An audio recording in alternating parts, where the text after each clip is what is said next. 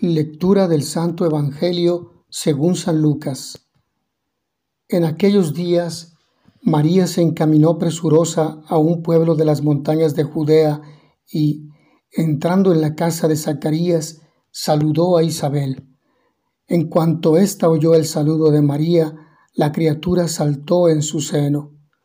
Entonces Isabel quedó llena del Espíritu Santo y levantando la voz exclamó, Bendita tú entre las mujeres, y bendito el fruto de tu vientre.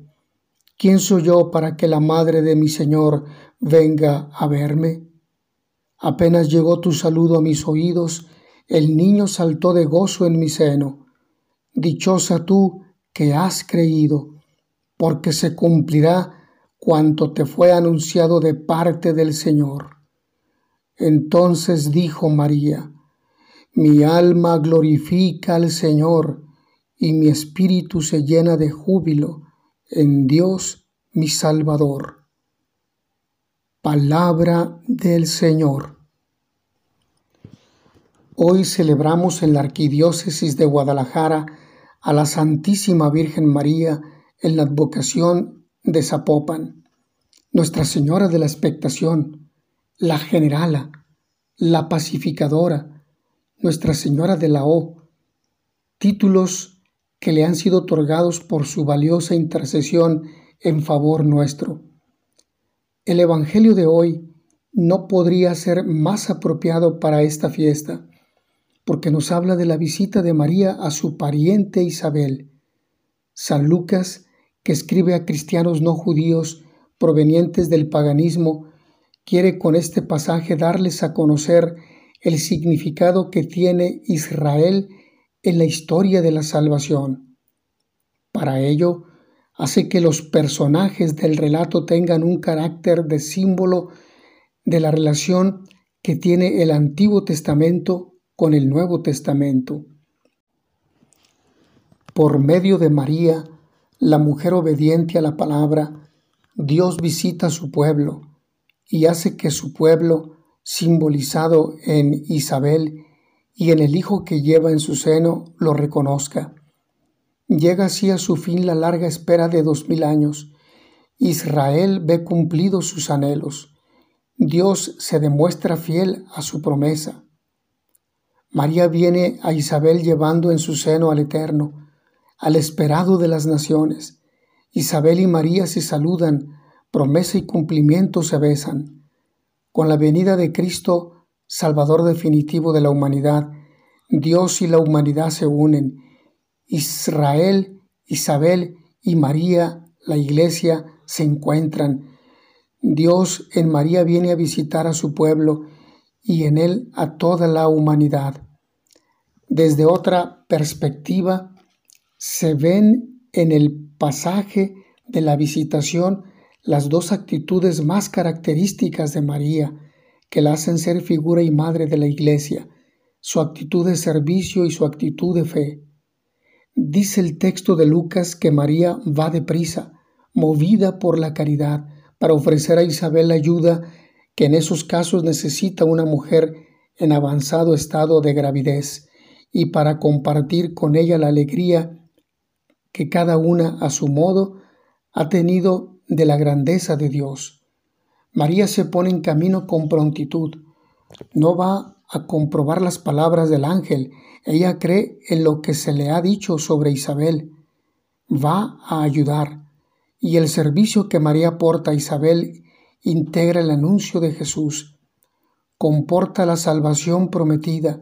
María lleva a casa de Isabel la presencia salvífica de Jesús Isabel quedó llena del Espíritu Santo, y el niño que llevaba en su seno saltó de gozo. Bendita tú entre las mujeres, y bendito el fruto de tu vientre, es el saludo de Isabel a María. Bendita entre las mujeres, era el saludo de Israel a las grandes mujeres de su historia, de las que hablan los libros de jueces en el capítulo 4 y de Judith en el capítulo 13, que jugaron un gran papel en la victoria de Israel sobre sus enemigos. María, con su obediencia a la palabra, contribuye a la victoria sobre el enemigo de la humanidad. Lleva en su seno al fruto de la descendencia de Eva, que pisotea la cabeza de la serpiente, como estaba predicho en el relato del Génesis en el capítulo 3. En su respuesta, Isabel proclama a María, Bienaventurada tú que has creído. Es la primera bienaventuranza del Evangelio que Jesús confirmará después cuando diga, Bienaventurados los que oyen la palabra de Dios y la llevan a cumplimiento. Estos son mi madre y mis hermanos, los que escuchan la palabra de Dios y la cumplen. Pocos títulos atribuidos a María expresan mejor que éste la función tan excepcional que le tocó desempeñar dentro del plan de salvación realizado en su Hijo Jesucristo, porque si la maternidad de María es causa de su felicidad, la fe es causa de su maternidad divina. Lucas recalca aquí que María es dichosa por fiarse plenamente de Dios, actitud básica de la fe verdadera. Se valora el testimonio de una mujer creyente, modelo, referente para hombres y mujeres. María es la creyente, la que escucha la palabra de Dios y la lleva a cumplimiento.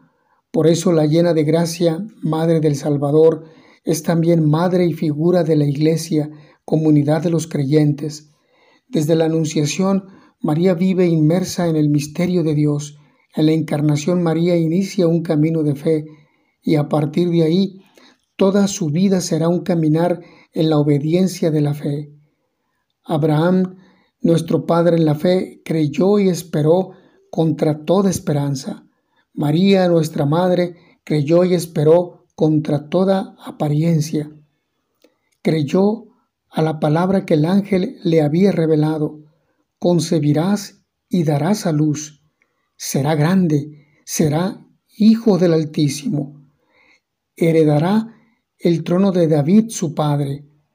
Esperó contra la apariencia, incluso al ver que el Hijo del Altísimo habría de nacer en un establo, porque no hubo para ellos lugar en la posada. Cuando llegue la hora del parto, cuando tenga en sus brazos al fruto bendito de su vientre, todavía María continuará en el camino de fe, inmersa en el misterio de la voluntad del Padre. La vida de María será siempre un adviento de esperanza en el silencio de la oración, en la oscuridad de la fe, en la sorpresa del misterio de Dios. Conservaba todas estas cosas en su corazón. María vive su adviento, llevando la esperanza a casa de Isabel, nos enseña a hacer esperanza para el mundo, a llevar la esperanza de Jesús allí donde se ha perdido incluso la capacidad de esperar. Esperar. Dios Todopoderoso y Eterno, que en Nuestra Señora de Zapopan, patrona de nuestra arquidiócesis de Guadalajara, Jalisco, México, nos has concedido una poderosa evangelizadora y pacificadora.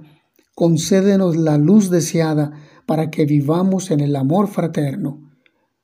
Por Jesucristo nuestro Señor. Amén. Mis hermanos y hermanas, que a todos ustedes el Señor los bendiga y les dé la paz.